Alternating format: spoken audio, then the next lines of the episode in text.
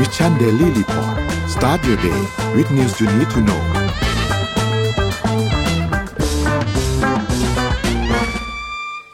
สวัสดีครับ ขอต้อนรับทุกท่านเข้าสู่ Mission Daily Report ประจำวันศุกร์ที่19พฤษภาคม 2566 ครับ คุณอยู่กับผมแล้วก็น้องเอ็มแล้วก็สมมูลเหมือนเดิมครับ สวัสดีค่ะพี่ปิ๊ก สวัสดีค่ะ ท่านผู้ฟังทุกท่าน วันนี้เราก็เริ่มต้นกันที่ราคาดัชนีตลาดหลักทรัพย์เช่นเคยนะคะ ไปที่ตัวเลขเลยค่ะ เซตค่ะปิดที่หนึ่งพันห้าร้อยยี่สิบหกจุดหกเก้าจุด บวกศูนย์จุดสองหกเปอร์เซ็นค่ะ บวกแล้วนะคะ ราคาหุ้นต่างประเทศค่ะ ดาวโจนส์ลบศูนย์จุดสองเปอร์เซ็นต์ NASDAQ บวกศูนย์จุดสามแปดเปอร์เซ็นต์ NYSE บวกหนึ่งจุดสองสองเปอร์เซ็นต์ FTSE one hundred บวกศูนย์จุดสามแปดเปอร์เซ็นต์ฮั่งเส็งบวกศูนย์จุดแปดห้าเปอร์เซ็นต์ค่ะ ราคาน้ำมันดิบโลกค่ะ น้ำมันดิบลงนะคะ WTI อยู่ที่ 71.96 US ดอลลาร์ต่อบาร์เรล ติดลบ 1.19%ค่ะ Brent อยู่ที่ 75.98 US ดอลลาร์ต่อบาร์เรล ติดลบ 1.27%ค่ะ ราคาทองคำค่ะ อยู่ที่ 1,959.23 US ดอลลาร์ต่อทรอยออนซ์ ติดลบ 1.14%ค่ะ ส่วนคริปโตเคอร์เรนซี บิตคอยน์ค่ะ บวก 2.14%ตอนนี้อยู่ 27,253.22 US ดอลลาร์ต่อ coin นะคะ Ethereum บวก 1.33% Binance บวก 1.29% Solana ลบ 0.09% Bitkub บวก 0.01%ค่ะ คริปโตก็มีแนวโน้มที่ดีนะคะ ดีแบบส่วนอะดีแบบดีแบบนะ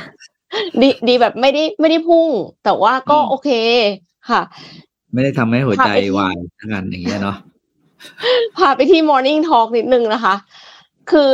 ตอนตอนช่วงที่คริปโตมันหวือหวามากๆ เนี่ย เราอาจจะใช้เวลาเยอะไปกับการดูใช่ไหมคะพี่ปิ๊กเพราะว่ามันไม่มีปิดตลาด แล้วมันหวือหวามากคือแบบว่าจังหวะขายพลาดไปแค่ไม่กี่นาทีนี่คือ โอ้โห จบเกมเลยนะคะ แต่ว่าในช่วงเนี้ย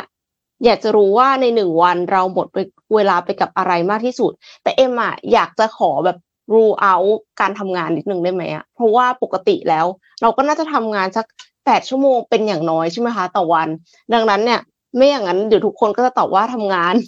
แล้วมันก็จะไม่มีอะไรที่น่าสนใจหรือเปล่านะอืมอืมถ้านอกเหนือสิ่งจากที่การคนทำงตอบมากคุณน่าจะทำอะไรอันนี้เดาเลยล่วงหน้านะ คนจะต้องตอบมากที่สุดก็คือประชุม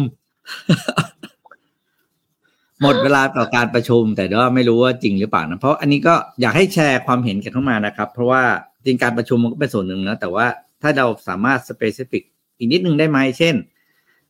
บางคนบางคนเรียกว่าการนั่งโค้ชลูกน้องเป็นการประชุมอ่าจริงมันคนละแบบนะเพราะฉะนั้นคืออาจจะแบบเออมาแชร์ไอเดียกันดูว่าแฟนๆ MDR เนี่ยใช้เวลาแต่ละวันไปกับเรื่องอะไรบ้างครับอย่างท่านแรกตอบมานอนโอเคครับนั่นคือถูกต้องนะครับ เราต้องนอนได้เพียงพอนะครับ อย่างน้อยวันละเท่าไหร่นะหกถึงแปดชั่วโมง แต่ก็ยังมีเวลาอื่นที่เราต้องหมดไปนะบางคนอาจจะมีเซอร์ไพรส์นะตอบมาแบบว่าใช้เวลาหนึ่งวันหมดไปกับการเดินทางก็เป็นไปได้นะครับเดี๋ยวช่วงท้ายเรามาดูกันว่า แต่ละคนเนี่ยใช้เวลาในแต่ละวันเนี่ยไปกับเรื่องอะไรมากที่สุดนะครับอะมาดูข่าวกันเลยครับ เริ่มต้นจากข่าวเรื่องของบ้านเราก่อนนะครับ ข่าวในเรื่องของค่ะการ สรุปการจัดตั้งรัฐบาล แต่ว่าต้องบอกว่ายังไม่เป็นทางการก่อนนะครับอืมเมื่อวันที่ 18 พฤษภาคมที่ผ่านมานะครับอ่าคุณพิธาลิมเจริญรัตน์นะครับ หัวหน้าพรรคก้าวไกลพร้อมด้วยนายแพทย์ชลนาถชลนานสีแก้วนะครับผมว่าหัวหน้าพรรคเพื่อไทย วันมูฮัมหมัดนอมะชา หัวหน้าพรรคประชาชาติ คุณคุณหญิงสุดารัตน์เกยุราพันธ์หัวหน้าพรรคไทยสร้างไทยพลตำรวจเอกเสรีพิสุทธิ์เตมียเวทหัวหน้าพรรคเสรีรวมไทย คุณวัศวัฒน์นะครับ พวงพรศรีหัวหน้าพักเพื่อไทยรวมพลัง คุณปิติพงษ์เต็มเจริญหัวหน้าพักเป็นธรรม และคุณชาวริตขจรพงศ์กีรติหัวหน้าพักพลังสังคมใหม่ ได้ร่วมมือกัน ได้ร่วมกันแถลงข่าวประกาศจัดตั้งรัฐบาลประชาธิปไตยของประชาชน ซึ่งได้จากผลการเลือกตั้งที่ณตอนนี้ต้องเรียกว่ายังไม่เป็นทางการนะครับ แล้วสามารถรวบรวมจำนวนสมาชิกสภาผู้แทนราษฎรรวมกันทั้งหมด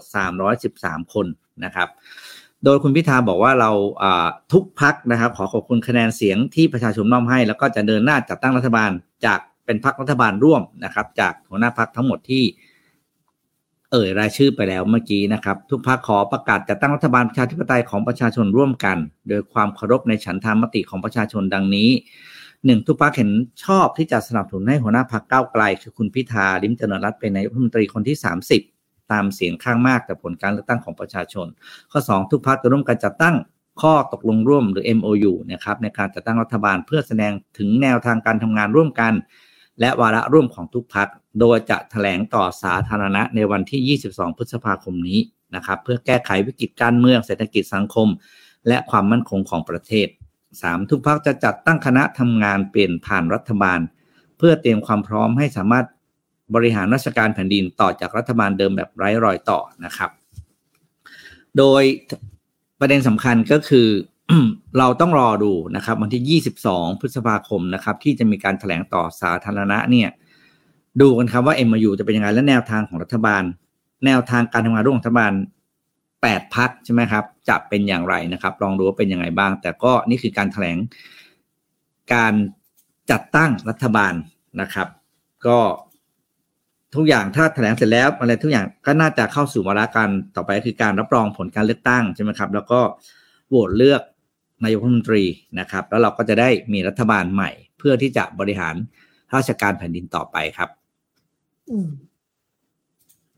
ค่ะ ก็มี movement นะคะ คือเข้าใกล้เข้าไปทุกทีทุกทีนะคะ ล่าสุดก็จริง ๆ ก้าวไกลเนี่ยเขามีก้าวกีกนะคะพี่พี่ปิ๊กอยู่ใน Discord เป็นกลุ่มที่แบบว่ามีคนอยู่หลายหมื่นคนเลยค่ะ เพื่อที่จะคุยกันเรื่องนโยบาย แล้วก็มีมีหลายห้องเลยแล้วแต่ topic ถ้าใครอยู่ใน Discord อยู่แล้วก็สามารถเข้าไปจอยได้นะคะ เพื่อที่จะคุยกันเรื่องนโยบาย แล้วก็ติดตามการทำงานของรัฐบาล แล้วก็ให้ feedback เขาด้วยอะค่ะ ในในช่วงนี้มันคือการทำงานแบบยุคใหม่จริง ๆ นะ ก็คือให้ประชาชนมีส่วนร่วมแบบ startup จริงๆอืม คือ อันนี้อันนี้เราก็ยอมรับว่าเป็นวิธีการทำงานที่เชื่อว่าหลาย ๆ คนจะไม่คุ้นเคย แต่เด็กเด็กรุ่นใหม่ ๆ ที่เขาเป็นรุ่นที่แบบต่ำกว่าสามสิบอะไรอย่างเงี้ยเนาะมันเป็นวิธีที่เขาไปคุยกันอยู่เขาสุมกันอยู่ในนั้นอยู่แล้วนะเพียงแต่ว่าที่ผ่านมาเขาจะไปคุยเรื่องบันเทิงเรื่องศิลปินเรื่องเพลงเรื่องอะไรต่าง ๆ แต่ว่ามันเป็นเรื่องที่น่าดีใจนะครับที่คนคนพี่ขออนุญาตใช้คำว่าคนรุ่นหลังนะน้องๆรุ่นหลังๆเนี่ยหันมาสนใจเรื่องเรื่องเรื่องการบริหารประเทศ เรื่องการออกแบบประเทศของเขาเองในสิ่งที่เขาคิดว่ามันควรจะเป็นนะครับ แล้วก็ ใช้เครื่องมือที่ทันสมัย แล้วก็คนที่มีหน้าที่จะต้องเอาเรื่องเหล่านี้ไปทำเนี่ย ก็ลงมามาคุยด้วยกันจริง ๆ ด้วยตัวเอง ถ้าจำภาพได้นะครับมาสมัยรัฐบาลก่อนนะครับมันมีเหตุการณ์เหตุการณ์หนึ่งที่อ่าขออนุญาตอ้างถึงแล้วกันนะครับ ก็คือตอนที่น้องๆนักเรียนเนี่ยไปประชุมไม่ประชุม ไปชุมนุมหน้ากระทรวงศึกษาใช่ไหมครับ แล้วก็มีค่ะอ่ารัฐมนตรีกระทรวงศึกษาณตอนนั้นเนี่ยลงมานั่งคุยกับเด็กมานั่งรับฟังปัญหา ซึ่งภาพเหล่านี้มันสิ่งที่ มันคือสิ่งที่ควรจะเกิดขึ้น คนทำก็จะได้รู้ปัญหาคืออะไร รับฟังจากเสียงโดยตรง ไม่ใช่รับฟังแต่ช่วงเลือกตั้งนึกออกปะคือคุณจะต้องฟังตลอดเวลา แล้วก็เอาไปพัฒนาไปทำไปปรับเปลี่ยนอะไรอย่างเงี้ยนะครับ อันนี้ก็ถือว่าเป็นเป็นเป็นเป็นสิ่งที่ที่เราเราอยากเห็นเนอะแล้วอยากเห็นทิศทางมันเป็นทั้งที่สำคัญที่สุดคือ สิ่งที่เราจะทำเนี่ยมันคือชีวิตของพวกเขาไงไอ้รุ่นพี่อะพูดจริงอะก็อีกไม่นาน คือมันเป็นธรรมชาตินะครับเราก็บอกว่าเราแช่งคนรุ่นเดียวกันนะแต่มันอีกไม่นาน แต่เขายังอยู่อีกนาน เหมือนกับคำพูดที่พี่ตุ้มเคยพูดอะครับพี่ตุ้มหนุ่มของจันเคยพูดบอกว่า คนพวกพี่อะก็คืออดีตยาวอนาคตสั้นใช่ไหมแต่คนพวกเขาเนี่ย อดีตสั้นอนาคตยาว คือเขาเขาเขายังอยู่บนโลกนี้อีกนานนะเพราะฉะนั้นเนี่ย ดีไซน์ต่างๆ การออกแบบชีวิตของเขามันควรจะเป็นสิ่งที่ เขามีส่วนร่วมจริง ๆ ไม่ใช่คนที่จะใกล้ตายแล้วไปออกแบบชีวิตให้เขาอืมอืมนะครับอะจบข่าวเลือกตั้งแต่เพียงเท่านี้ใครอยากเข้าไปดูน้องๆเขามีแนวคิดยังไงในการพัฒนาเมืองนะครับทำไม่เป็นไม่เป็นไร เข้าไปอ่านอย่างเดียวพอ แล้วเดี๋ยวจะรู้ว่าอืมเออเขามีวิธีคิดอะไรต่าง ๆ ที่แตกต่างไปจากวิธีการทำงานของคนรุ่นก่อนๆยังไงบ้างนะครับ รับรองได้ไม่มีค่ะเรื่องอะไรไม่ดี พี่เข้าไปอ่านแล้ว อ่า โอเคอืมพี่ปิ๊กก็เข้าไปแล้วอืมด้วยนะคะ เข้าไปแล้วครับได้ค่ะแต่ทางได้มีปัญญาแค่อ่านคือแบบว่าถ้าไม่เป็นลิสคอร์ดได้แค่อ่านอย่างเดียวอะอะต่อครับ โอเค ไหนๆก็มาถึงก้าวกีกแล้วนะคะ ขอพาไปเรื่องกีกกีกอืมสักนิดนึงค่ะ อันเนี้ยเป็นเรื่องที่จริงๆจะบอกว่าช็อกพอสมควร เพราะว่ากำลังพูดถึงการนำสมองของมนุษย์อะค่ะ มาเสริมกำลังกับ AI ค่ะพี่ปิ๊ก เอาสมองมนุษย์มาเสริมกำลังกับ AI นะคะ ปัญญาชีวะค่ะ biocomputer organoid intelligence คือการพัฒนาอย่างรวดเร็วของ AI เนี่ยตอนนี้มันเข้ามาอยู่ในชีวิตประจำวันของมนุษย์ใช่ไหมคะไม่ว่าจะเป็นการวินิจฉัยทางการแพทย์การใช้เครื่องจักร marketing โรงงานอุตสาหกรรม content creator ก็มีประเด็นคำถามว่ามนุษย์จะเอาชนะความสามารถและความฉลาดของ AI ได้หรือเปล่า หรือจะมีเทคโนโลยีแบบไหนที่สามารถทำให้เราอยู่ได้เหนือกว่า แม้ AI จะเข้ามาทำงานแทนที่มนุษย์ได้บางอย่างแล้วตอนนี้ แต่ว่าสมองของมนุษย์ยังมีความหลากหลายกว่า AI ค่ะ เช่น ในเรื่องของการแก้ปัญหาเฉพาะหน้า หรือว่าความคิดสร้างสรรค์ ประเด็นนี้ทำให้นักวิทยาศาสตร์นานาประเทศนำโดยมหาวิทยาลัย Johns Hopkins Universityศึกษาความเป็นไปได้ของปัญญาชีวะ หรือ organoid intelligence ซึ่งเป็นคอมพิวเตอร์ชีวภาพจากสเต็มเซลล์ของมนุษย์ พร้อมทั้งสร้างตัวอย่าง ทดลองขึ้นมา เพื่อที่จะนำไปศึกษาและพัฒนาให้มีศักยภาพเหนือกว่า AI ในอนาคตค่ะ โดยมีคำอธิบายเกี่ยวกับแผนงานพร้อมรายละเอียดต่างๆ ในนิตยสาร Frontiers in Science ปัญญาชีวะหรือว่า organoid intelligence เนี่ยคืออะไร คือหลายคนอาจจะเคยได้ยินครั้งแรกในชีวิตนะคะ เป็นเซลล์สมองที่ถูกเพาะเลี้ยงขึ้นมาในห้องปฏิบัติการค่ะ เซลล์สมองนะคะ ถูกเพาะเลี้ยงในแล็บ แต่ว่าแม้จะไม่ใช่สมองจริง ๆ แต่มันมีโครงสร้างและการทำงานที่สำคัญที่คล้ายกัน เช่น เซลล์ประสาทและเซลล์สมองส่วนอื่นๆ ซึ่งจำเป็นต่อการทำงานในลักษณะการรับรู้ เรียนรู้และความจำคือเขาเพาะเซลล์ขึ้นมา แล้วเสร็จแล้วเซลล์มันก็พยายามจะพยายามจะสื่อสารกันเองด้วยนะคะ นอกจากนั้น ด้วยการเพาะเลี้ยงในลักษณะสามมิติเนี่ยทำให้เพิ่มความหนาแน่นของเซลล์ที่เพาะเลี้ยงถึงหนึ่งพันเท่า แปลว่าเซลล์ประสาทจะเชื่อมต่อกันได้มากขึ้น และเอ็มไปดูอีกคลิปหนึ่งซึ่งแยกกันกับข่าวเนี่ยเขาเอาเซลล์สมองของมนุษย์เนี่ยค่ะ จากที่เพาะในแลบใส่เข้าไปในหนูค่ะพี่ปิ๊กใส่เข้าไปในหนูที่แบบยังเล็กๆอยู่อะ เพราะฉะนั้นน่ะ มันก็เลยสมองมันยังโตอยู่ สมองของหนูเองมันโต แล้วก็มันก็เลยประสานเข้ากับ ส่วนสมองเล็กๆ ของมนุษย์ที่ใส่เข้าไปค่ะ เพื่อที่จะดูว่าตกลงการทำงานของสมองหนูกับสมองมนุษย์อะมันเกี่ยวข้องสัมพันธ์กันได้หรือเปล่า แล้วก็คือดูความผิดปกติของโรคหมายความว่าเขาเอาตัวอย่างเซลล์ที่จะพัฒนาไปเป็นสมองของคนที่มีความผิดปกติบางอย่างที่เกิดจากสมอง หมายถึงว่าสุดท้ายแล้วเป็นโรคอะค่ะกับมนุษย์ปกติใส่เข้าไปในหนูคนละตัวเทียบกันอย่างเงี้ย แล้วก็คือทำการทดลองดูว่าตกลงถ้าสมมติว่าติดไวรัสนี้ที่มันเอฟเฟกกับสมอง มันจะไปกระทบกับสมองส่วนอื่น ๆ ของหนูด้วยไหมนอกเหนือจากสมองส่วนที่เป็นสมองคนอะไรอย่างเงี้ยค่ะ เพื่อที่จะวิจัยทางการแพทย์ในอนาคต แต่ว่ามันมีเรื่องของเทียบกันกับคอมพิวเตอร์เข้ามาเกี่ยวข้องด้วยก็คือ ขณะที่คอมพิวเตอร์เนี่ยมีซิลิคอนเป็นพื้นฐานจะมีความสามารถในเรื่องของการคำนวณ แต่สมองจะเรียนรู้ได้อย่างมีประสิทธิภาพมากกว่าค่ะศาสตราจารย์โทมัสฮาร์ตุงจากมหาวิทยาลัยจอห์นฮอปกินส์เนี่ยเขายกตัวอย่าง AlphaGo AI ที่จะเอาชนะผู้เล่น Go อันดับหนึ่งของโลกเนี่ยที่เอาชนะไปแล้วในปี 2017อะค่ะได้รับการเรียนรู้โดยใช้ข้อมูลจาก 160,000 เกม ซึ่งถ้าเป็นมนุษย์เนี่ยเราต้องเล่น 5 ชั่วโมงต่อวันเป็นระยะเวลา 175 ปีเพื่อเรียนรู้เกมมากขนาดนี้ แล้วก็แต่ว่าสมองเนี่ยมีที่จัดเก็บข้อมูลที่น่าอัศจรรย์ ซึ่งมีความจุมากกว่า 25,500 เทราไบต์ ซึ่งถ้าสมมติว่าเป็นเป็นแบบ ซิลิคอนอะเราต้องใช้เยอะมากๆเลยนะคะ เพื่อที่จะให้ได้ 2,500 เทราไบต์เนี่ย เรากำลังเข้าถึงขีดจำกัดทางกายภาพของคอมพิวเตอร์แบบซิลิคอนค่ะ เราไม่สามารถบรรจุทรานซิสเตอร์ทรานซิสเตอร์จำนวนมากลงในชิปขนาดเล็กได้ แต่ว่าสมองเนี่ยมีสายใยที่แตกต่างออกไป แล้วก็แบบว่าทำงานเชื่อมกันตลอดเวลา สมองมีเซลล์ประสาทประมาณหนึ่งแสนล้านเซลล์ที่เชื่อมโยงผ่านจุดเชื่อมต่อ กว่า 1,015 จุด การที่จะสร้างหน่วยประมวลผลให้มากกว่าสมองเนี่ยสามารถทำได้ค่ะ แต่ว่าหูใช้พื้นที่เยอะมากเลยนะคะ แล้วก็ใช้พลังงานไฟฟ้ามหาศาล มันก็เลยเป็นความแตกต่าง ด้านการใช้พลังงานเมื่อเทียบกับเทคโนโลยีในปัจจุบันของเรา แล้วมันก็จะทำให้เป็นแนวทางรักษาในอนาคตด้วย อย่างที่บอกไปว่าถ้าคอมพิวเตอร์ชีวภาพอันนี้ถูกพัฒนาจนใช้งานจริงได้ค่ะ เทคโนโลยีเนี่ยอาจจะถูกนำไปรักษาโรคอัลไซเมอร์หรือว่าโรคอื่น ๆ ที่เกี่ยวกับสมอง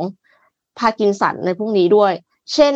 ถ้าเราสามารถเปรียบเทียบการก่อตัวของหน่วยความจำในปัญญาชีวะที่ได้จากคนที่มีสุขภาพดี และเทียบกันกับผู้ป่วยอัลไซเมอร์แล้วซ่อมแซมส่วนที่ขาดหายไปเนี่ยก็อาจจะสามารถรักษาอัลไซเมอร์ได้นะคะ อีกทั้งยังสามารถใช้สิ่งนี้ออร์แกนิขอโทษค่ะ อดูสับใหม่ organoid intelligence เพื่อทดสอบว่าสารบางอย่าง เช่นยาฆ่ามาแมลงจะไปทำให้เกิดปัญหาด้านความจำหรือการเรียนรู้หรือไม่ช่วยช่วยทดสอบเรื่องกัญชาด้วยนะคะ แม้ว่า organoid intelligence เนี่ยจะยังอยู่ในช่วงเริ่มต้น แต่ว่าผลการศึกษาที่เผยแพร่โดย cortical lab ก็แสดงให้เห็นว่าการเพาะเลี้ยงเซลล์สมองแบบปกติสามารถเรียนรู้ที่จะเล่นวิดีโอเกมแบบปองได้ ปองคือแบบไอ้ที่มี มีลูกปิงปองเด้ง แล้วก็เลื่อน เลื่อนไปให้มันกระทบอะค่ะเลื่อนไม้ไปกระทบอย่างเงี้ย คือเขาสามารถจำลองการทำงานของสมองออกมาดูได้ว่า ตอนที่มันเลื่อนเนี่ยมันเห็นอะไรบ้างในแต่ละเซลล์แต่ละเซลล์อะค่ะ อย่างไรก็ตามนักวิทยาศาสตร์ชุดนี้ก็ยังมีความกังวลว่าเทคโนโลยีปัญญาชีวะเนี่ยถ้ามันมีความรู้สึกนึกคิดแบบมนุษย์ขึ้นมา แล้วจริยธรรมล่ะ จะอยู่ตรงไหน จะระลึกได้ว่าตัวเองมีตัวตนและมีความคิดหรือเปล่า หรือว่าอย่างหนูอย่างเงี้ยค่ะ ที่ว่าใส่สมองเล็กๆของมนุษย์เข้าไปอะ ถ้าเกิดมันมี self awareness ขึ้นมาเนี่ย คือมันจะกลายเป็นเปลี่ยนเป็นแบบหนูกึ่งคนหรือเปล่านึกออกไหมคะพี่ปิ๊กมันจะน่ากลัวไหม คือการทดลองมันก็ต้องแบบจำกัดอยู่อะ เพราะไม่อย่างนั้นเขาก็จะอาจจะใส่แบบใส่สมองของมนุษย์เข้าไปเยอะขึ้นเยอะขึ้นเยอะขึ้นเรื่อยๆ แล้วจะเกิดอะไรขึ้น อันนี้ก็เป็นเรื่องของจริยธรรมที่ต้องนำมาคิดกันแต่รู้สึกว่า โอ้โห เป็นอะไรที่ว้าวมากค่ะ เอาสมองของมนุษย์มาพัฒนา AI อืมพี่ปิ๊กคิดว่าไงคะน่ากลัว แต่ก็เขาก็พัฒนาไปเรื่อยเพราะว่าอย่าลืมว่า ผลลัพธ์ที่ได้จากการทดลองเรื่องพวกนี้ครับ มันถูกเอาไปใช้ได้สองด้านนะมันเอาไปใช้ในส่วนที่คนที่เขาสมองมอฟังก์ชันก็ได้นะบางทีเนาะ บางทีเราต้องมองแบบมันจะมีแบบด้านทุกอย่างที่มันมันเริ่มมันในโลกที่เราเห็นนะมันมันมีประโยชน์สองด้านเสมอ คือด้านที่ไปเสริมกับด้านที่ไปช่วย เหมือนกับอะไรนะสัญญกรรมที่เราไปทุบหน้ากันเนี่ยครับ สัญญกรรมพลาสติกความงามเนี่ย ที่เขาคิดกันแต่แรกเลยจริง ๆ เลยเนี่ยเขาคิดเพื่อช่วยเหลือคนที่เกิดอุบัติเหตุทางรถยนต์นะครับ แล้วก็แบบต้องเสียเสียอะไรนะเสียเขาเนี่ยใช้คำว่าเสียโฉมเนาะหน้ายุบอะไรอย่างเงี้ยนะครับ แล้วก็ทำให้เป็นรูปหน้าปกติ คือตอนแรกที่เริ่มอะไม่ได้เริ่มมาเพื่อความงามเขาเริ่มมาเพื่อการช่วยเหลือคนที่เกิดอุบัติเหตุแล้วก็ทำให้รูปหน้ากลับมาเป็นปกติ เพื่อออกไปใช้ชีวิตได้ตามปกติ แล้วก็พอเริ่มต้นเนี่ยปุ๊บกับพัฒนาตึ้งตึ้งตึ้งแต่มาสุดท้ายก็เลยกลายเป็นว่าบางทีอะไรที่มันเป็น aesthetic อะเอออะไรที่มัน aesthetic อะมูลอะไรที่มันซื้อ for pleasure นะซื้อเพื่อความสุขความอะไรอย่างเงี้ย มูลค่ามันก็จะสูงกว่า มันก็เลยกลายเป็นว่าตลาดมันดูเฟื่องฟูและรับความสนใจมากกว่า แต่จริง ๆ แล้วเนี่ย สาเหตุที่มีการพัฒนาพวกนี้มาจริง ๆ แล้วจุดเริ่มแรกเลยคือการช่วยเหลือคนอันนี้ก็เหมือนกันครับ อันนี้ถ้าพี่มองนะประโยชน์อีกด้านหนึ่งของการที่เอามีอะไรสมองเอที่สมองทำงานได้ก็คือคนที่อาจจะเป็นที่เขาเรียกเอ่อสโตรกใช่ไหมแล้วสมองไม่สามารถสั่งงานได้แล้วอันนี้อันนี้ก็อาจจะเอาไปช่วยทางด้านนั้นได้เหมือนกัน แต่สุดท้ายจะกลายเป็นอย่างนี้ครับ ไปใช้ในด้านที่เป็นการพัฒนามากกว่าช่วยเหลือ เพราะมูลค่ามันสูงกว่า เพราะจำนวน size market size ในด้านการพัฒนามันสูงกว่าการซ่อมแซมอยู่แล้วไง จริง อืมใช่ไหมก็ แต่ก็ดีทำมาเถอะไม่เป็นไรหรอก มันก็จะไปพัฒนาในจุดที่ในจุดในจุดที่มีเงินใส่เข้าไปมากที่สุดใช่ไหมคะ อืมเพราะมูลค่าธุรกิจมันสูงไงอืมอ่าเดี๋ยวพาเลี้ยวไปที่ออสเตรเลียบ้างนะครับ ไม่ค่อยได้คุยเรื่องราวที่ออสเตรเลียให้ฟังนะครับ เมื่อวันอ่าเมื่อต้นสัปดาห์ที่ผ่านมาออสเตรเลียมีการประกาศ ตัวเลขคาดการณ์นะครับอของ unemployment rate นะครับ ก็อยู่ที่ตามกราฟเลยครับสามจุดเปอร์เซ็นตนะครับ ซึ่งเป็นตัวเลขที่เริ่มขยับหัวขึ้นแล้วนะครับ จากที่ลดลงมาช่วงช่วงหลังที่เรา อันนี้เพราะมันนี่คืออัตราการว่างงานนะกำลังจะเริ่มกลับขึ้นไปสูงขึ้นอีกแล้วนะก็ถือเป็นอัตราที่น่า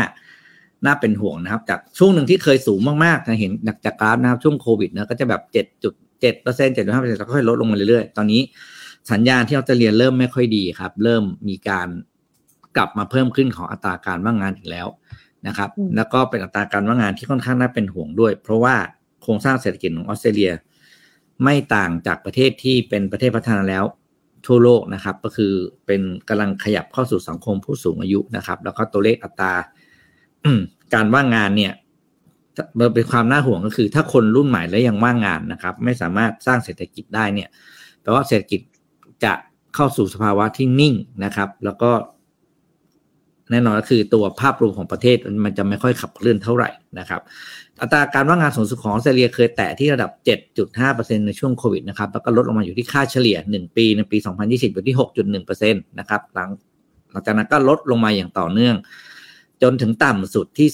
2.7%นะครับที่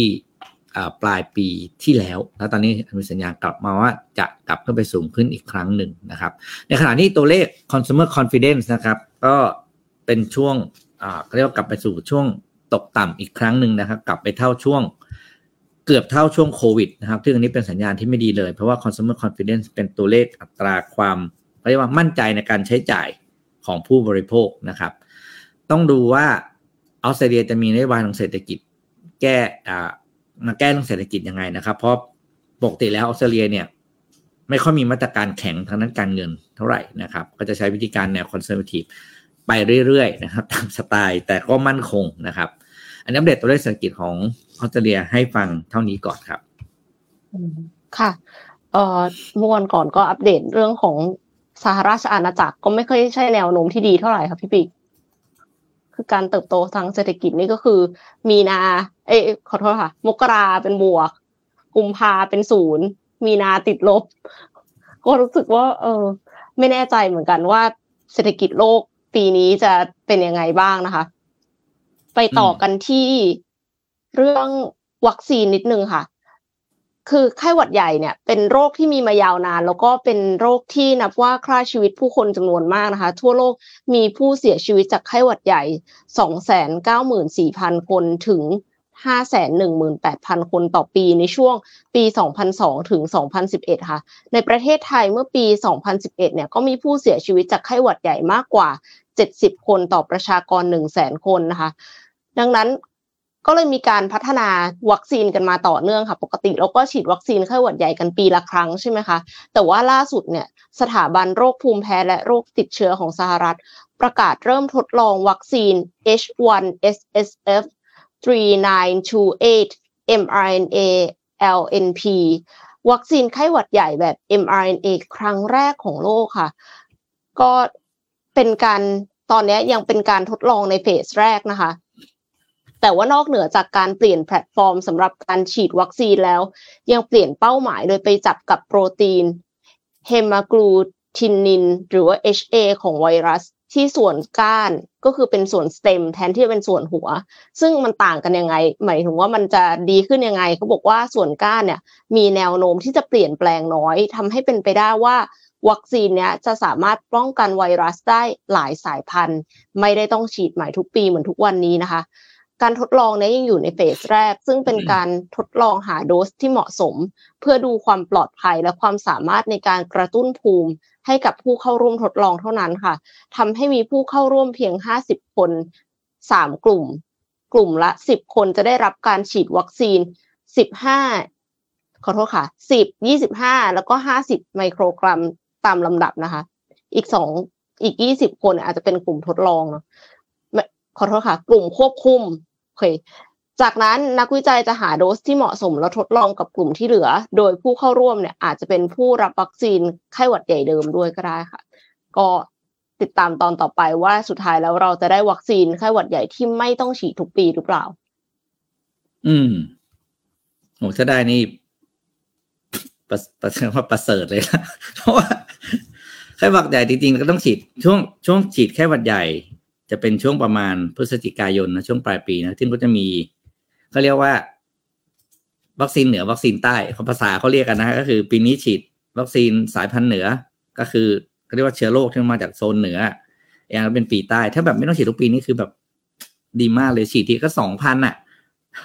แล้วฉีดทีก็จะป่วยนิดๆด้วย ก็คือแบบวันต่อมาก็รุมๆใช่ไหมอืมใช่ค่ะอะเดี๋ยวไปดูข่าว อื่นนะครับ ข่าวเทสลาเอ๊ะพี่ส่งข่าวเทสลาในอินเดียไปปะใช่ น่าจะส่งนะเทสลาในอินเดียนะครับ ก็หลังจากที่มีความพยายามในการที่จะเข้าสู่ตลาดอินเดียมาแล้วนะครับ ครั้งหนึ่งนะครับ แล้วก็ต้องบอกว่าไม่สำเร็จนะครับเทสลาก็กลับไปพยายามเจรจาต่อนะครับ เพื่อที่จะเขาเรียกว่าเข้าเข้าสู่ตลาดอินเดียอย่างเป็นทางการโดย การกลับไปคุยรอบนี้เนี่ยเทสลาเนี่ยมี propose ที่จะมีข้อเสนอที่จะไปสร้างโรงงานผลิตรถยนต์ในอินเดียเลยนะครับ คือคราวก่อนเนี่ยจะเข้าไปขาย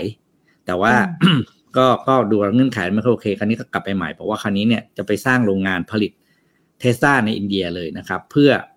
สนับสนุนการจ้างงานนะครับ โดยโรงงานแห่งนี้เนี่ยตามข้อเสนอนี้จะเป็นโรงงานที่ผลิตทั้งการเพื่อการจำหน่ายในประเทศ แล้วก็การส่งออกด้วยนะครับ โดยการที่ข้อเสนอที่เทสลาเรียกเทสลาเรียกร้องเนี่ยนะครับ ก็คือระหว่างที่กำลังสร้างโรงงานเนี่ยนะครับ ก็ให้ทางอินเดียเนี่ย ลดภาษีนำเข้ารถของเทสลานะครับ ในข่าวนะครับ เขียนว่า lower import tax as much as 100%นะครับ ก็คือให้ภาษีเนี่ยเป็น 0%ในการที่จะนำรถเทสลาเข้าไปขายในอินเดียนะครับ ซึ่งข้อเสนอนี้เนี่ยได้ทำการเสนอแล้วไปยังนายรัฐมนตรีเนรันดราโมดีนะครับ แต่ว่ากำลังอยู่ในช่วงของการพิจารณาอยู่นะครับ เชื่อว่าทางอีลอนมัสนะครับ ก็จะไปเยือนอินเดียในในเดือนมิถุนายนนี้หรือครับ หรืออาจเป็นไปได้ว่าทางตัวคุณโมดี้เนี่ยจะไปเยือนที่สหรัฐอเมริกาเพื่อไปเยี่ยมชมเรื่องของโรงงานของเทสลานะครับ แล้วจะกลับมาตัดสินใจอีกครั้งว่าจะรับข้อเสนอนี้หรือเปล่า สิ่งที่น่าสนใจคือถ้าเทสลาเข้าอินเดียได้เนี่ยครับ โอ้โห ราคาหุ้นน่าจะกระจุย เพราะว่า อินเดียเป็นตลาดที่ใหญ่มากแล้วก็แล้วก็ต้องบอกว่าประชากรเยอะมากนะครับ แล้วก็แต่ละเมืองที่เดินทางกันเนี่ยไกลถึงเป็นเมืองที่ที่เหมาะสมมากกับการมีรถไฟฟ้า เพราะมันประหยัดนะครับรอดูว่าเทสลาจะเข้าอินเดียได้หรือเปล่า ราคาหุ้นที่ ที่ล่วงไปช่วงหนึ่งนะแล้วขึ้นมานิดนึง แต่ไม่เท่าทุนที่พีๆเนี่ยน่าจะกลับมาได้ รอดูครับรอดูใครที่อยากจะลงทุนหุ้นเทสลาเพื่อหวังกับข่าวนี้ ก็เป็นข่าวที่น่าสนใจนะ เพราะไม่ได้ก็ไม่มีอะไรเสีย แต่ถ้าได้คุ้มมากจริง แต่ว่ามันไม่ใช่ผลทันทีนะเพราะการสร้างโรงงานมันก็อาจจะพักหนึ่งนะครับ แต่ว่าการได้สิทธิ์ในเรื่องของภาษี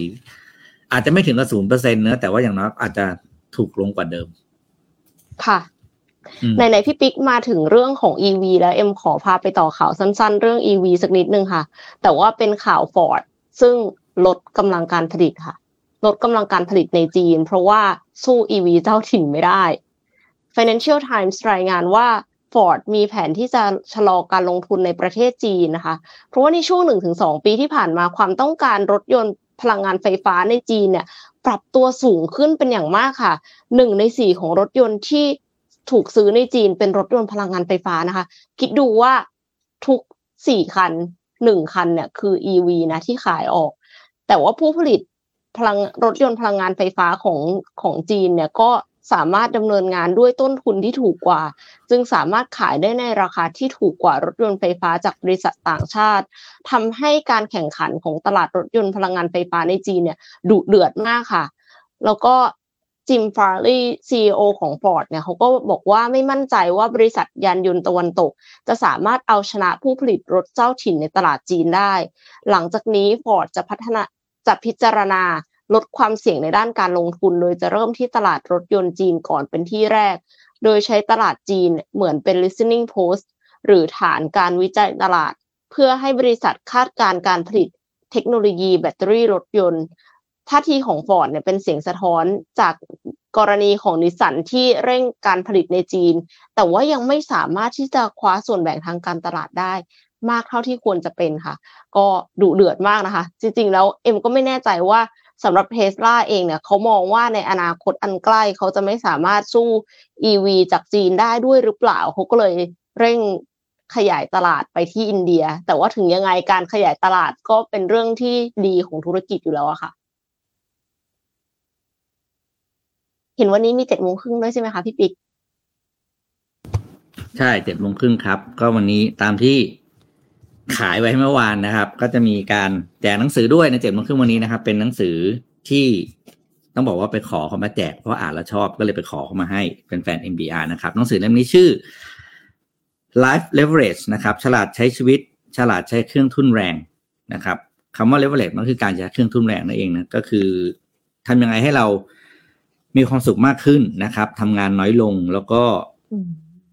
ใช้เวลาแล้วก็พลังชีวิตน้อยลงกว่าเดิมนะครับหนังสือเล่มนี้เนี่ยเขียนโดยคุณร็อบมัวนะครับ แล้วก็ทางสำนักพิมพ์ B Media นะครับ เป็นผู้นำมาแปลนะครับอะไปดูข้อคิดจากหนังสือเล่มนี้กันครับ อะไปเลยข้อแรกครับเอาลูกปีนะอะตรงใช้เวลาอย่างรู้คุณค่าครับ ก็คือแน่นอนว่าพลังชีวิตของเราเนี่ย จะมีมากหรือน้อย มันขึ้นอยู่กับเวลาที่เราใช้มันนะครับ แล้วก็ใช้ไปกับเรื่องอะไรด้วย เพราะฉะนั้นต้องใช้เวลาอย่างรู้คุณค่าครับ โดยการจัดอันดับความสำคัญของงาน หรือตัดกิจกรรมนะกิจกรรมที่เสียเวลาชีวิตออกไปนะครับ ซึ่งมันก็ตรงกับหัวข้อวันนี้ที่เราคุยกันนั่นแหละว่า เราคุยเนี่ยเราคุย เราใช้เวลาในหนึ่งวันหมดไปกับเรื่องอะไรบ้าง ถ้าเรารู้ว่า เราใช้เวลาไปกับเรื่องที่ไม่เกิดประโยชน์นะครับ จงตัดกิจกรรมเหล่านั้นออกนะครับ แล้วก็พยายามทำงานเสร็จมากขึ้นโดยใช้เวลาที่น้อย ซึ่งก็เป็นหัวใจหนึ่งของการบริหาร และเลือกใช้เครื่องทุนแรง ซึ่งหนังสือเล่มนี้บอกว่าชีวิตเรามีเครื่องทุนแรงอยู่ 8 ประการนะครับ เดี๋ยวจะเล่าให้ฟังมีอะไรบ้างอะข้อ 2 ครับ ข้อคิดที่2บอกว่าทำไมภาพ ฝึกจัดการทรัพยากรที่เรามีให้เกิดประโยชน์สูงสุดนะครับ เครื่องทุนแรงต่างๆ ที่เรามีเนี่ยคือทรัพย์สินเงินทุนความรู้เทคโนโลยีพนักงานระบบในองค์กร สิ่งเหล่านี้เป็นสิ่งที่ช่วยทุนแรงให้เราทั้งสิ้นนะครับ พนักงานทุนแรงเราได้ยังไง คือการสอนงานเขาให้เขาทำงานแทนเราให้เป็นมอบหน้าการคิดตัดสินใจแล้วก็วิธีการทำงานให้เขาทำงานอย่างอิสระเพื่อผลลัพธ์ที่เราต้องการนะครับ การวางระบบในองค์กรที่ลดความขัดแย้ง ใช้จำนวนคนให้น้อยนะครับ แล้วก็การสื่อสารที่ตรงไปตรงมานะครับ ในห้องประชุม เพื่อลดจำนวนการประชุมนอกรอบที่จะเกิดขึ้นหรือการ follow up meeting ที่บางครั้งไม่จำเป็นเลยด้วยซ้ำถ้าหากว่าทุกอย่างถูกคุยอย่างตรงไปตรงมาในห้องประชุม และตัดสินใจตั้งแต่ตอนนั้น ความรู้ที่เรามีสามารถ เลเวลเลตชีวิตได้อย่างไรก็คือเอาความรู้ของเราไปช่วยคนอื่นทำงานได้มากขึ้นนะครับ แล้วงานเหล่านั้นเนี่ยจะส่งผลประโยชน์กลับมาที่เราไม่ทางใดก็ทางหนึ่งนะครับ ถ้าจัดการเรื่องเหล่านี้ได้ดีนะครับ จะทำให้ธุรกิจของเราประสบความสำเร็จ และมีโอกาสใหม่ๆเข้ามานะครับ ข้อสามครับเราเอาภาพอยู่เราก็เลยไม่พูดอ่า positive resilient mindset นะครับ ก็คือเราต้องมี mindset ที่เป็นบวกนะครับ แล้วก็อดทนต่ออุปสรรคปัญหานะครับ รวมถึงเรื่องของการเรียนรู้จากความผิดพลาด พร้อมสำหรับความท้าทายใหม่ๆ และโอกาสใหม่ๆที่จะเข้ามา เมื่อมีโอกาสเข้ามาแล้วนะครับ เราก็ต้องกล้าที่จะลอง ลองโดยอะไรลองโดยการใช้ leverage เหล่านั้นนี่แหละครับ ใช้คนของเราที่เรามีทดลองทำให้เราเห็น หรือบางงานอาจจะทดลองทำด้วยตัวเอง แต่ไม่ทั้งหมด โดยการใช้คนอื่นเข้ามาช่วยนะครับ ใช้ความรู้คนอื่นเข้ามาเป็นตัวประกอบว่า เรื่องบางเรื่องเราไม่ต้องทำเองทั้งหมด ราะมีองค์ความรู้จากอื่นเข้ามาช่วยเราอยู่แล้วนะครับ เรื่องเหล่านี้เนี่ยเป็นตัวช่วยให้เราประหยัดทรัพยากรที่เรามีทำให้เราไม่ต้องใช้พลังงานทั้งหมดที่เรามีไปกับทุกเรื่องที่เข้ามาในชีวิต บางเรื่องที่บางโอกาสที่เข้ามาเราใช้พลังงานห้าสิบเปอร์เซ็นต์แบบคือแบบลงแรงเยอะหน่อยเนาะบางเรื่องอาจจะใช้พลังงานแค่ยี่สิบเพราะว่าอีกเรื่องส่วนอีกแปดสิบเนี่ยมีคนอื่นมาช่วย ถามว่าทำไมเขาถึงมาช่วยเรา เพราะเราไปช่วยเขาก่อนจากความรู้ที่เรามี แล้วเราเคยไปช่วยเขาไว้ถึงเวลาเขาจะช่วยเรากลับมานี่แหละครับคือการ leverage รูปแบบหนึ่งนะครับ ข้อต่อมาครับ ข้อต่อมาบอกว่า สร้างระบบการทำงานที่มีประสิทธิภาพนะครับ ก็คือการใช้ automation ต่างๆ ให้มากที่สุดนะครับ การใช้ระบบอัตโนมัตินะครับ เช่นยกตัวอย่างนะ การจ่ายเงินบัตรเครดิต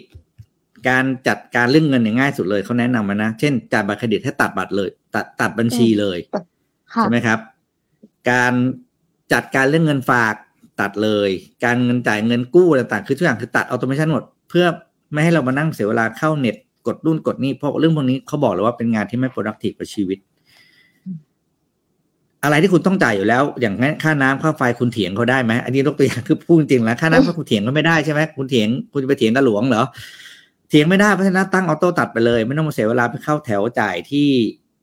ที่ที่ไหนก็ตามที่เขารับจ่ายนะครับ การใช้เอาซอร์สช่วยประหยัดเวลางานบางอย่าง ไม่เป็นต้องทำเองใช้เอาซอร์สช่วย เพราะว่าคนที่เอาซอร์สเขาก็จะเก่งงานด้านนั้นเขาจะทำงานนั้นนั้นในเวลาที่น้อยกว่าเราทำนะครับ อะข้อสุดท้ายครับ ข้อสุดท้ายก็คือถ้ามันจะดีเลยเนื้อใช้ชีวิตอย่างมีจุดหมายและสมดุลนะครับ การใช้ชีวิตที่มีความสมดุล ทั้งเรื่องงานเรื่องส่วนตัวนะครับดูสมสมดุลในเรื่องของการเขาเรียกว่าสุขภาพนะครับ มีเวลาหาไรายได้มีเวลาให้ครอบครัวมีเวลาให้ตัวเองอะไรต่างๆนะครับ เป็นองค์ประกอบสำคัญในการที่เราจะ leverage ชีวิตตัวเราเอง เพราะว่าการที่เราจะยกระดับตัวเราเองได้เนี่ย เราจะต้องรู้ว่าไอ้ระดับที่เราจะขึ้นไปเนี่ยมันอยู่ตรงไหน แล้วใช้เครื่องมืออะไรบ้าง จากนั้นคือค่อยจัดระบบการทำงานของชีวิตเราให้เข้ากับเส้นทางที่เราต้องการจะไปนะครับ การที่มีจุดหมายชีวิตที่ชัดเจน จะทำให้การจัดการเวลาส่วนตัวของเราง่ายขึ้น เพราะเรารู้ว่าอะไรที่ไม่ใช่จุดหมายเราจะไม่ทำเราจะไม่เสียเวลาไปกับเรื่องเหล่านั้นนะครับ แล้วเราจะใช้ชีวิตในแต่ละวัน แบบไม่หลงทาง ไม่เสียเวลาไปกระเรียกระลาดไปกับเรื่องอะไรก็ไม่รู้นะครับ เพื่อให้ถึงจุดหมายที่เราตั้งไว้ นี่ก็เป็น 5 ข้อคิดจากหนังสือ Life Leverage ฉลาดใช้ชีวิต ฉลาดใช้เครื่องทุนแรงนะครับ วันนี้แจกให้ 2 เล่มนะครับ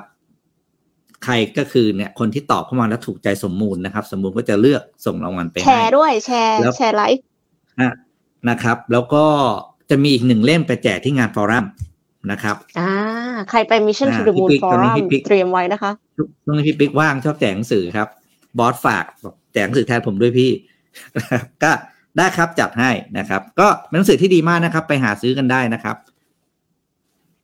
Life Leverage อืมฉลาดใช้ชีวิตคือพี่อ่านเสร็จปุ๊บพี่ก็เลยบอกว่า ไปขอมาแจกดีกว่ามันน่าจะดีสำหรับแฟนๆรายการครับอะเจ็ดโมงครึ่งเห็นด้วยวัมากเลยท่ค่ะ เห็นด้วยเห็นด้วยมากสองข้อข้อที่หนึ่งคือเรื่องของการช่วยเหลือคนอื่นเนาะและในที่สุดอืมเราก็อาจจะได้รับความช่วยเหลือนั้นกลับมา คือแต่ว่าตอนช่วยก็ไม่ต้องหวังผล ก็คือก็ช่วยเขาไป แต่ในที่สุดแล้วสักวันใดวันหนึ่งอะค่ะ มันก็อาจจะมีคนที่มาช่วยเหลือเรา เช่นกัน ข้อที่สองคือ automation ที่บอกว่าตัดบัตรเครดิตอะให้ให้ตัด คือ ค่าอย่างอื่นอะ ก็ตัดบัตรเครดิตเลย อัตโนมัติ เสร็จแล้วค่าบัตรเครดิตก็ตัดบัญชีเลย อัตโนมัติก็จะได้จบ คือไม่ได้เอ็มเคยแบบพลาดลืมคือมันตัดบัตรไม่ได้ มันมันตัดบัญชีไม่ได้แล้วเสร็จแล้วปรากฏว่าก็เลยเสียค่าธรรมเนียมเพียบเลยพี่ปิ๊กคือแบบเหมือนกับว่าเราไม่ได้คิด เราไม่ได้เช็ค เพราะว่าเราคิดว่ามันตัดบัญชี แต่ปรากฏว่ามันมีปัญหาเออร์เรอร์อะไรสักอย่างเหมือนลืมเอาเงินใส่เข้าไปในบัญชีนั้นอะไรอย่างเงี้ยค่ะ เราก็เลยตัดไม่ผ่าน พอตัดไม่ผ่านโอ้โห กว่าจะดีลได้ กว่าจะแบบขอเวฟค่าธรรมเนียมบางส่วนได้อะไรอย่างเงี้ยแทบแย่เสียเวลาไปเยอะมากต้องไปอ้อนวอนแล้วก็ต่อรองกับ call center เนอะใช่ใช่หนักมากอืมคือปกติ call center โทรมานี่ ไม่อยากจะรับใช่ไหมตอนนี้นี่คือบอกว่าอืมต้องโทรไปอ้อนวอนคือถ้าอืมสมมติว่าทำทุกอย่างให้มันแบบเป็นระบบได้อะค่ะ มันก็จะอืมง่ายต่อชีวิตเรามากเลยค่ะ ไหนใครใช้เวลากับอะไรไปบ้างคะ มีคนบอกว่าใช้เวลากับการเดินทางบ้างไหมมีบอกว่าเลิกหยิบมือถือจะได้เวลาเยอะขึ้นมาก มีอะไรที่แบบว่าเวลาที่รู้สึกว่า unproductive นอกเหนือจากการแบบเล่นโซเชียลมีเดียไหมคะมีใครที่แบบเล่น t ิ k t o k เยอะๆอะไรอย่างเงี้ยแล้วแบบเอาตายละ ผ่านเวลาไปห้าชั่วโมงละยังถ่าย t ิ k t o k อยู่เลย อืมน่าแต่อย่างนี้ถ้าเรื่อง t ิ k t o k อะไรอย่างนี้ อันนี้อันนี้ยอมรับว่า การจำนวนจำนวนชั่วโมงการเล่น t ิ k t o k เนี่ย สำหรับคนสองกลุ่มจะไม่เหมือนกันนะครับ อันนี้อะเราคือมันถึงบอกว่า เราจะต้องมีเป้าหมายในชีวิตก่อน ที่ชัดเจนก่อนยกตัวอย่างเนี่ยอย่างพี่กับเอ็มยกตัวอย่างเราเรายกตัวอย่างกันเราอยู่กันสองคนแล้วก็ยกตัวอย่างกันสองคนเนี่ยเอ็มมีเป้าหมายจะเป็นอ่านักผู้บริหารนี่ก็ว่าไปเนี่ยพี่พี่เป้าหมายจะเป็น t ิ k t o k เกอร์ถือว่าเรามีเป้าหมายคนละชีวิตคนละอย่างแล้วนะครับ เพราะฉะนั้นจำนวนชั่วโมงในการใช้ใน t ิ k t o k เอ็มกับพี่จะเกิดประโยชน์ไม่เหมือนกัน ค่ะ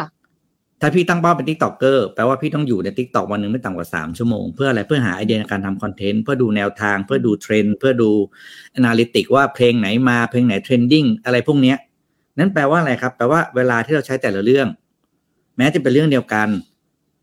แต่ถ้าเวลาเอ่อถ้าเป้าหมายชีวิตของแต่ละคนไม่เหมือนกันประโยชน์จะไม่เหมือนกัน เราถึงต้องชัดเจนกับตัวเองก่อนอย่างเอ็มบอกเอ็มจะเป็นผู้บริหารใช่ไหมครับเอ็มจะทำงาน เป็นอ่าเจ้าของกิจการอะไรทั่วไปเราก็ไม่ว่ากันมันแล้วแต่จุดหมาย แต่ถ้าเอ็มเอาแต่อยู่ใน TikTok อะซึ่งเอ็มก็จะไม่ได้งานส่วนที่เอ็มใช่ตั้งเป้าหมายไว้ไง เพราะฉะนั้นเราไม่สามารถบอกได้ว่าการเล่น TikTok การเล่น Facebook จะไม่เกิดประโยชน์อืมมันจะเกิดประโยชน์หรือไม่ ถ้างานนั้นเนี่ย มันคืองานที่เราใช้เวลาตรงกับเป้าหมายของเราหรือเปล่า อืมจริงค่ะ เห็นด้วยค่ะ อืม เราต้องรู้ก่อนว่าเป้าหมายของเราคืออะไร เราถึงจะรู้ว่าเราควรจะเป็นเวลาไปกับอะไร อืม มีคนถามว่าพี่บิ๊กเป็น TikToker เอาจริงเหรอไม่เจ๊มาแค่ตัวอย่างในการคุย จริง ๆ เอ็มพยายามจะพยายามจะสร้างช่อง TikTok ของตัวเองอยู่ อันนี้คือกลับกัน แต่ว่าแต่ว่าสารภาพเลยว่าเป็นคนที่อืมดู TikTok อะน้อยมากพี่ปิ๊กแต่ในขณะที่พยายามจะแบบว่าโพสโพสคลิปของตัวเองคือ โดยนิสัยอะเป็นคนดู YouTube หมายถึงว่า ดูหาข่าวดูข่าวอย่างเงี้ยค่ะ เอ็มแบบดูจาก YouTube คือ คือเป็นคนที่แบบอยากจะดูอะไรที่มันลึกและยาวอะ ไม่ไม่ได้ไม่ได้ชอบแบบสั้นมากๆเลยอย่างเงี้ยแต่ว่ารู้สึกว่าการทำช่อง YouTube มันยาก มันใช้เวลานาน มันมีคนติดตามน้อยอะไรอย่างเงี้ยค่ะ ก็เลยรู้สึกว่าทำช่อง TikTok น่าจะเร็วกว่า แล้วก็แบบ เหมือนกับเข้าถึงคนรุ่นใหม่มากกว่า ซึ่งก็คือเป็น target ของเครวีซ่าเนาะแต่ว่าปัญหาก็คือตัวเองอะ ไม่ได้ไม่ได้คุ้นเคยกับแพลตฟอร์มมากขนาดนั้นนะก็คือก็ลงไปอะ โดยที่ โดยที่จริงๆแล้วเราไม่ได้เป็นคนที่เข้าใจ user นั้นๆ โดยเฉพาะเลยอะอันเนี้ยก็อาจจะจริง ๆ เข้าใจว่าต้องปรับ เพราะว่าคนที่เขาทำประสบความสำเร็จอะเขา research ของคนอื่นเยอะมาก กว่าที่จะทำแล้ว มันเข้าถึงผู้บริโภคได้ค่ะ แต่ว่าอย่างในสหรัฐอเมริกาเนี่ย TikTok ก็คือ popular มาก popular จนแบบสหรัฐกลัวใช่ไหมคะ เพราะว่ากลัวว่าเดี๋ยวจะส่งข้อมูลผู้ใช้กลับไปที่จีนเนี่ยเราก็มีการแบนค่ะ มีการแบนกันหลายที่มาก แต่ว่าล่าสุดค่ะ รัฐแรกที่แบบเป็นรัฐเราออกมาแบน TikTok เลย ไม่ใช่สถานที่ราชการ ไม่ใช่หน่วยงานที่เป็นผู้จ้างงานเนี่ยคือ รัฐมอนทานาค่ะ รัฐมอนทานาเนี่ยออกกฎหมายแบน TikTok ทั้งรัฐแล้ว มีผลบังคับใช้หนึ่งมกราคมปีหน้าค่ะ สภารัฐมอนทานาผ่านกฎหมายแบนการใช้งาน TikTok ทั้งรัฐ ถือเป็นรัฐแรกในสหรัฐอเมริกา เมื่อวันก่อนผู้ว่าการรัฐมอนทานาเนี่ยเขาลงลงนามในกฎหมายแบนการใช้งาน TikTok โดยจะบังคับใช้จริงในวันที่ 1 มกราคม ปี 2024 ค่ะ นับจากวันที่ 1 มกราคมปี 2024 เป็นต้นไป TikTok จะไม่สามารถให้บริการในรัฐมอนทานาได้ และผู้ใช้งาน App Store หรือ Play Store ก็จะไม่สามารถดาวน์โหลดแอป TikTok ได้เช่นกัน หากละเมิดจะถูกปรับสูงสุดวันละหนึ่งหมื่นดอลลาร์สหรัฐนะคะกฎหมายฉบับนี้ให้เหตุผลเรื่องการแบน TikTok ก็เป็นเรื่องของข้อมูลผู้ใช้ที่เก็บโดย ByteDance และอาจถูกส่งต่อไปยังรัฐบาลจีน คาดกันว่า ByteDance เนี่ยน่าจะฟ้องศาลเพื่อชะลอการบังคับใช้กฎหมายฉบับนี้ออกไป แต่ว่าสิ่งที่เอ็มอยากจะรู้ก็คือ ไม่รู้ว่ารัฐอื่นๆนะคะเขาจะมีแนวทางในแบบเดียวกันหรือเปล่า แต่ว่าก็คือ ByteDance เนี่ยเขาก็ออก Lemon8ออกมาแล้วอะที่เป็นที่เป็นโซเชียลมีเดียอีกอันหนึ่งอะค่ะ เพราะว่า TikTok โดนแบนแต่เอ็มก็ไม่แน่ใจเหมือนกันนะว่า การที่ออกแอปใหม่ออกมาเนี่ย มันจะช่วยอะไรได้หรือเปล่านะคะ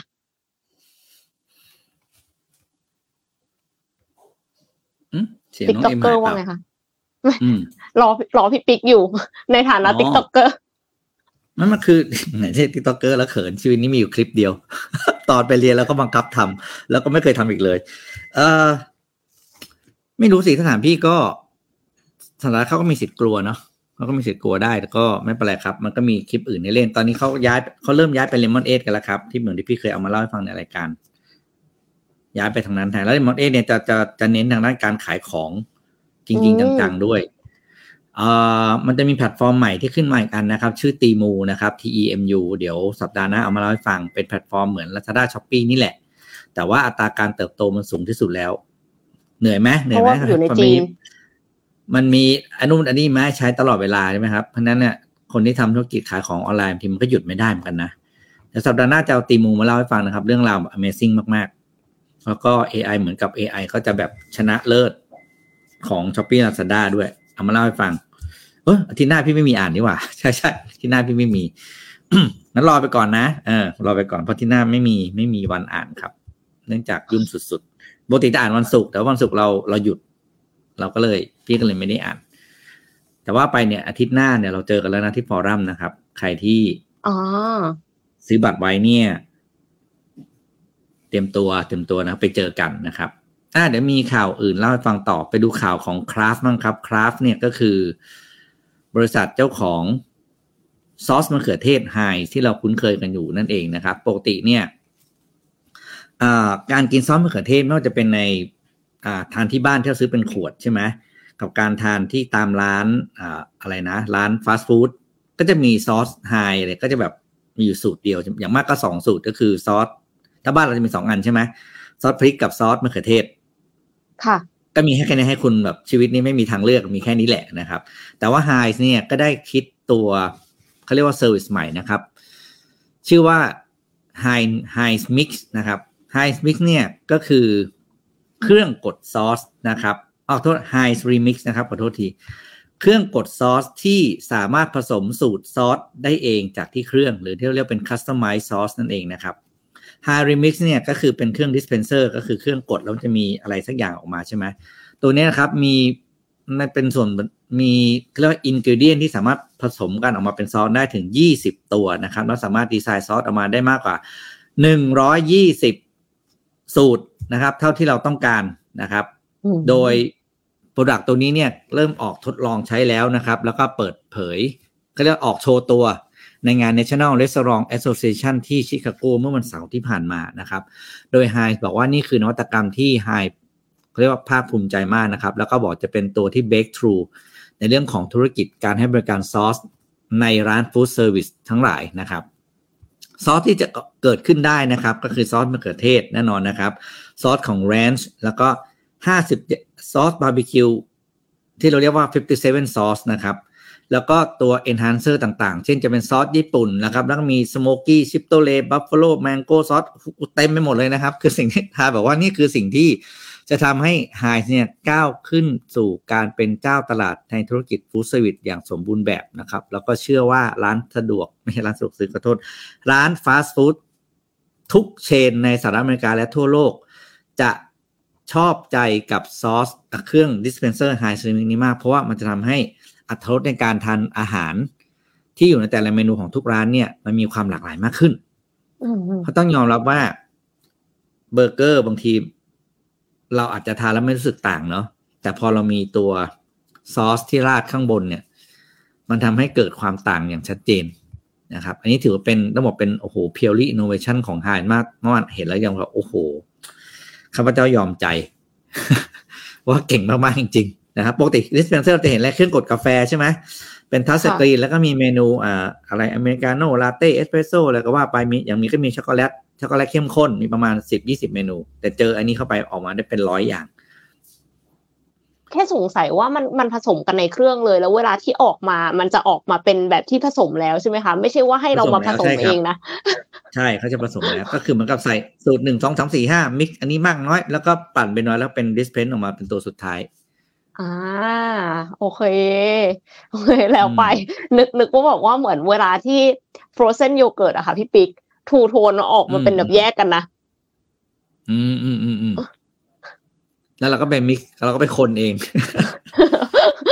อันนั้นก็จะอันนั้นก็จะเหมือนกันกับซื้อซอสซอสมาสองอัน แล้วก็บีบลงถ้วยเดียวกันก็จะไม่แปลกอะไร แต่ถ้ามัน mix มาให้แบบนั้นอะ ก็โอเค ก็รู้สึกว่า ถ้าอย่างนั้นก็คือมีซอสในแบบที่บางคนอาจจะ อยากผสม แต่ว่าไม่ได้อยากผสมในสัดส่วนที่เท่ากัน แล้วเวลาที่เราทำ manual เราก็ไม่รู้ว่าเราจะทำยังไงเนาะอันเนี้ยก็น่าจะช่วยได้ค่ะ แล้วก็อาจจะไม่ได้ต้องซื้อหลายขวดเนี่ยประหยัดหมายถึงว่าถ้าสมมติว่าแทนที่เราจะซื้อ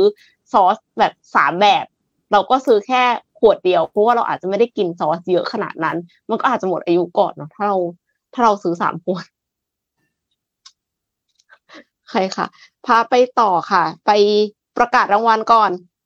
เพราะว่าพี่บอสมาค่ะ มีการเซอร์ไพรส์ใช่ไหมคะแล้วก็ประกาศรางวัลเซอร์ไพรส์จากบอสค่ะ ใครที่ยังไม่ได้ไปกรอกข้อมูลไปกรอกข้อมูลเร็วไปแสดงตัวนะคะ เพราะว่าได้รางวัลเนี่ยเป็นลิปแบบใหม่ของสีจานถึงสิบสีนะคะโอ้ยมันน่าจะต้องสวยมากๆแน่เลยนะคะ เอ็มก็อยากได้ด้วยนะคะ มีคุณชนิดาค่ะ ขอเนี่ยไม่อ่านละกัน เพราะว่ากลัวว่าเดี๋ยวจะอ่านชื่อผิดนะคะ ดูได้จากในจอเลยนะคะ แล้วก็ใครที่ใครที่อยู่ในนี้ก็ไปบอกสมมูลนะคะ เพราะว่าเดี๋ยวไม่อย่างนั้นสมมูลจะเอาลิสต์ไปใช้เองค่ะ มีผู้โชคดีจากทาง YouTube สามท่านด้วยนะคะ อย่าคิดว่าแบบโอ๊ยสนใจแต่ Facebook อะไรอย่างเงี้ย เพราะฉะนั้นก็คือช่วยติดต่อกลับมาหาทีมงานหาสมมูลด้วยนะคะอากาศจะส่งเอ่อเป็นเอารูปนี้ครับ แคปรูปนี้ไว้แล้วก็ส่งมาหาทีมงานทีมงานจะได้ ติดตามได้ง่ายนะครับ เราแจกแล้วแจกจริงนะครับ สมมูลอย่าให้สมมูลเอาไปใช้เลย สมมูลเอาไปก็ทาได้แต่ไอหมวกนั่นน่ะ ติดอยู่ที่ตรงแก้วอะแก้วที่เป็นหน้าหมวกมนุษย์อวกาศนั่นแหละนะครับสมมูลเอาไปใช้ก็ไม่ได้อะไร สมมูลอยากแจกสมมูลอยากแจกครับโอเค ค่ะ ด้วยความที่สมมูลอะ ค่ะ พี่ปิ๊กมีข่าวต่อไหมคะ อ๋อ มีครับ มาคุยเรื่อง Wise Media กันนิดนึงครับ Voice Media เนี่ยก็เป็นสื่อใหญ่สื่อหนึ่งนะครับ ที่อยู่บนเขาเรียกว่าวงการสื่อของโลกมาอย่างยาวนานนะครับ โดยแน่นอนก็เป็นแล้วก็เป็นอีกหนึ่งสื่อนะครับที่ได้รับผลกระทบจากการมาของโซเชียลมีเดียนะครับสำนักข่าวไวส์นะครับกำลังยื่นเรื่องต่อศาลให้มีคำสั่งล้มละลายนะครับ แม้ว่าสำนักข่าวไวส์จะเป็นสำนักข่าวที่มีความอ่าเขาเรียกว่ามีการทำคอนเทนต์เฉพาะตัวนะครับ มีแง่มุมที่เรียกว่าเจาะลึกที่แตกต่างจาก สื่ออื่น ๆ ทั่วไปนะครับ แต่ไวส์เองก็ประสบปัญหาการหาไรายได้ โฆษณานะครับทำให้การสร้างรายได้ไม่เป็นไปตามเป้าหมายนะครับ จนทำให้บริษัทเนี่ยต้องประกาศเลิกจ้างพนักงานกว่าร้อยคนจาก 1,500ตำแหน่งทั้งบริษัทนะครับ โดยแผนการเขาเรียกว่าจัดการฟื้นฟูธุรกิจเนี่ยก็คือ มีการงดหลายรายการจากช่องนะครับ เช่น Vice News Tonight Vice World News นะครับ โดย แล้วจะมีการปรับผังรายการต่อไปเรื่อยๆนะครับโดย CEO คุณบรูซดิกสันนะครับเปิดเผยว่ากระบวนการเร่งเข้าสู่กระบวนการล้มละลายนี้จะทำให้การดำเนินงานโอนถ่ายกิจการเนี่ย เป็นไปได้ง่ายขึ้นนะครับและจะส่งผลให้บริษัทกลับมาเรียกว่ายืนได้แล้วก็เติบโตได้อย่างยั่งยืนหลังจากผ่านกระบวนการล้มละลายนี้ไปแล้วนะครับ โดยอุตสาหกรรมสื่อสารเนี่ยก็ยังเจอกับปัญหาหนักในเรื่องของกระแสการเลิกจ้างและปิดกิจการกันอย่างต่อเนื่องนะครับ แล้วก็ล่าสุดก็อย่างนี้คือไวซ์เนี่ยก็เป็นรายล่าสุดไวซ์นี่สื่อใหญ่มากนะครับในอเมริกานะครับ แล้วก็เป็นอีกหนึ่งรายนะครับดังนั้นเราต้องติดตามดูว่า จะมีสื่อไหน ต้องเข้าสู่กระบวนการล้มละลายหรือเปล่านะครับ เพราะเนื่องจากเราว่าสื่อหลักๆเนี่ยมันมันแพ้เงินค่าโฆษณาที่ไปอยู่ในโซเชียลมีเดียจริง ๆ นะครับก็เป็นกำลังใจให้สื่อนะครับ อย่างไวท์เนี่ยไวท์เขาสื่อเขาเจาะลึกจริงๆเจาะแบบถ้าบ้านเราจะเทียบนะ เทียบถ้าเป็นสายการเมืองจะเหมือนอิสรา สำนักข่าวอิสราเจาะลึกแบบชนิด ขุดแบบว่า ขุดแบบขุดจริงๆอะเออขุดเหมือนนี่ว่าขุดเหมืองอะขุดเรื่องจริงนะครับ แล้วก็อ่านเพลินมากนะครับ แต่ก็อย่างว่าแหละ มันก็สู้ข่าวสื่อ สื่อแม้ยังไม่รอดอะ สื่อนิชอย่างไวส์ก็น่าจะรอดยากจริง ๆค่ะมีอีกอย่างหนึ่งค่ะ ที่ที่น่าเป็นห่วงค่ะพี่ปิ๊กคือเงินดอลลาร์สหรัฐ ก่อนหน้านี้เอ็มเพิ่งอ่านข่าวอินโดเกาหลีอะค่ะ อินโดกับเกาหลีใต้เนี่ยเขาตกลงกันที่จะใช้เงินสกุลท้องถิ่น ก็คือเงินของเกาหลีกับเงินของอินโดเนี่ยในการ trade ระหว่างกัน แล้วก็มีหลายประเทศที่ถอยห่างออกจากดอลลาร์สหรัฐ เราก็เลยจะชวนมาดูห้าสินทรัพย์ที่อาจจะมาแทนที่ดอลลาร์สหรัฐค่ะ ก็ตอนนี้ก็คือมี de-dollarization หรือว่าเทรนด์การเลิกพึ่งพาเงินดอลลาร์สหรัฐ ในการเป็นเงินตราสำรองระหว่างประเทศเนี่ย น่าสนใจมากนะคะ หลังจากที่วิกฤตเศรษฐกิจส่งผลกระทบไปทั่วโลกและรัฐบาลหลายประเทศ เริ่มมองหาสินทรัพย์ใหม่ที่จะมาแทนเงินดอลลาร์สหรัฐ และนี่คือ 5 สินทรัพย์ที่ได้รับการคาดการณ์ว่ามีแนวโน้มจะมาแทนที่สกุลเงินดอลลาร์สหรัฐในอนาคตค่ะหนึ่งเลยก็คือเงินหยวนค่ะ เงินหยวนเนี่ยถือเป็นสกุลเงินที่มีอำนาจการใช้จ่ายเทียบ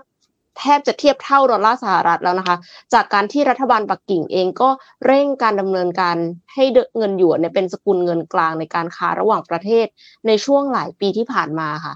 ช่วงหนึ่งปีที่ผ่านมาเนี่ยจีนซื้อขายน้ำมันจากรัสเซียด้วยเงินหยวนมาโดยตลอดนะคะ เพื่อหลีกเลี่ยงการคว่ำบาตรเงินค่าเงินรูเบิลของรัสเซียค่ะ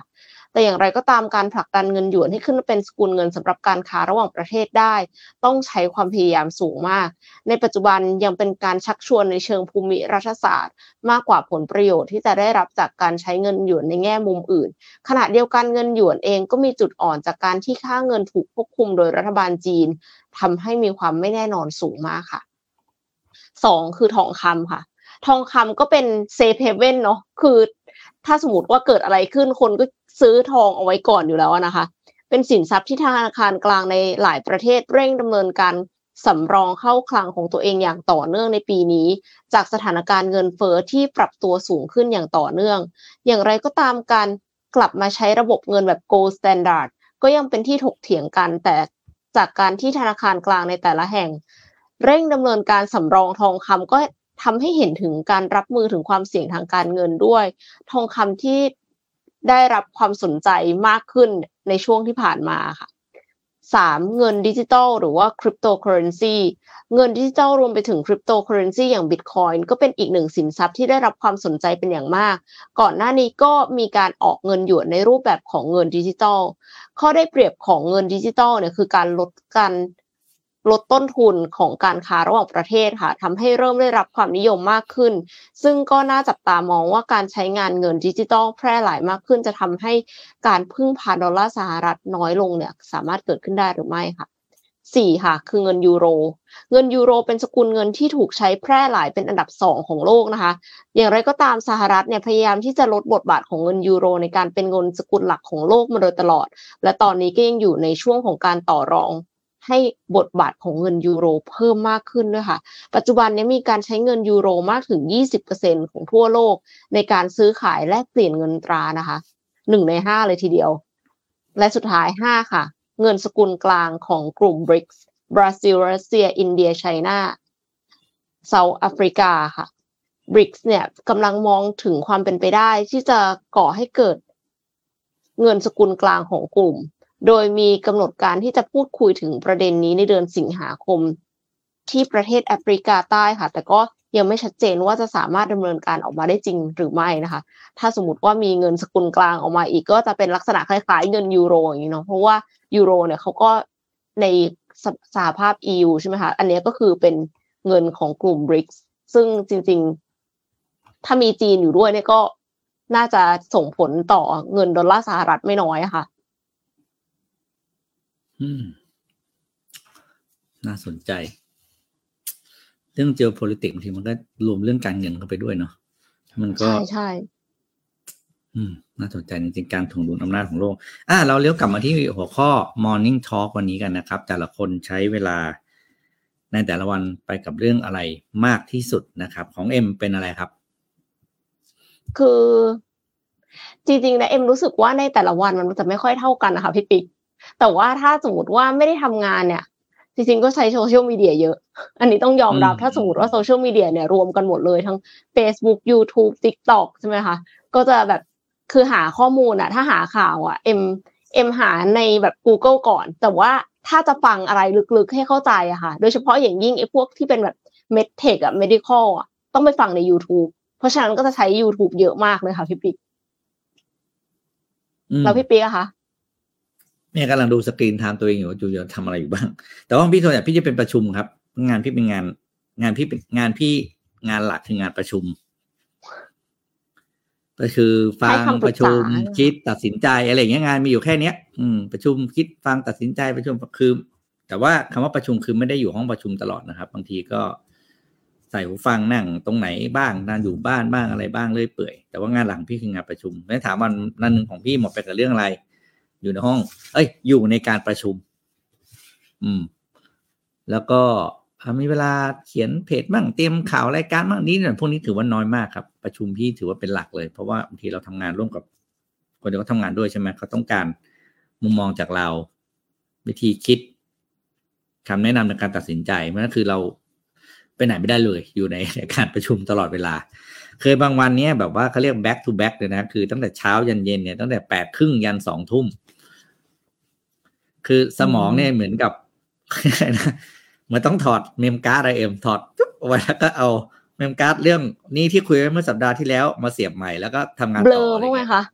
เบลอบ้างอืมไหมคะถ้าถ้ามันนานขนาดนี้พี่ปิ๊กมีเคล็ดลับยังไง ที่จะทำให้ตัวเองไม่เบลอตอนที่แบบถึงประชุมสุดท้ายนี่คือจะเริ่มแบบงงงเคล็ดลับที่ตัวเองไม่เบลอไม่มี แต่มีเคล็ดลับในการทำให้ประชุมมันสั้น เช่นถ้าใครพลาดปุ๊บเราเบรกเลยบอกอย่าพลาด คือวิธีการคือเราไม่สามารถ วิธีการทำให้เขาหยุดพลาดก็คือช่วยทุกคนในห้องประชุม และรวมถึงตัวเราเองด้วย และงานจะไวนะเพราะฉะนั้นการประชุมพี่เนี่ย ถ้าใครเริ่มโอเอโอเอปุ๊บเนี่ย พี่จะแบบกลับเข้าเรื่องครับ เราไม่เราไม่เกรงใจเลยนะเรื่องพวกนี้เรา แต่ว่าเราไม่ได้ไปตะโกนโบกเวกนะเราแค่บอกว่า เออจะกลับเข้าเรื่องนิดนึงครับ เริ่มออกไปไกลแล้วครับอะไรเงี้ยอ่า ก็จะแบบนายหน่อยทุกคนก็จะถูกดึงกลับมา เพราะว่า คนไทยโดยเฉพาะ โดยเฉพาะนะ อันนี้แบบโค้ดเลยคนที่ไม่ค่อยเตรียมงานมา หรือเตรียมงานมาไม่ดีเนี่ย ชอบลากคนอื่นออกนอกห้องลากออกนอกท็อปิกเพื่อให้เวลาประชุมมันหมดแล้วตัวเองรอดๆอืมเพอันราะนี้ว่าดูไม่ชัได้ดอยามากกจะเลยนะไอพูดเนี้ยไอเนี้ยลากออกหัวนอกหัวข้อแล้ว มึงไม่เตรียมข้อมูลมาแน่นอน อันนี้เรารู้เลยนะไอเนี้ยไอคนเนี้ยไม่เตรียมข้อมูลมาแน่นอนล่ามกลับเข้ามาให้มันโดนเชือดกลางห้องประชุม โอเคเพื่ออะไรค่ะเพื่ออะไรครับ เพื่อครั้งต่อไปเขาจะได้เตรียมตัวได้ดีขึ้น และประหยัดเวลาการประชุมของคนอื่นอืมจริงจริงค่ะ สมควรค่ะอืมเพราะว่าเพราะว่ากลายเป็นว่าถ้าประชุมสิบคนก็คือประชุมหนึ่งชั่วโมงก็คือสิบชั่วโมงแล้วนะอืม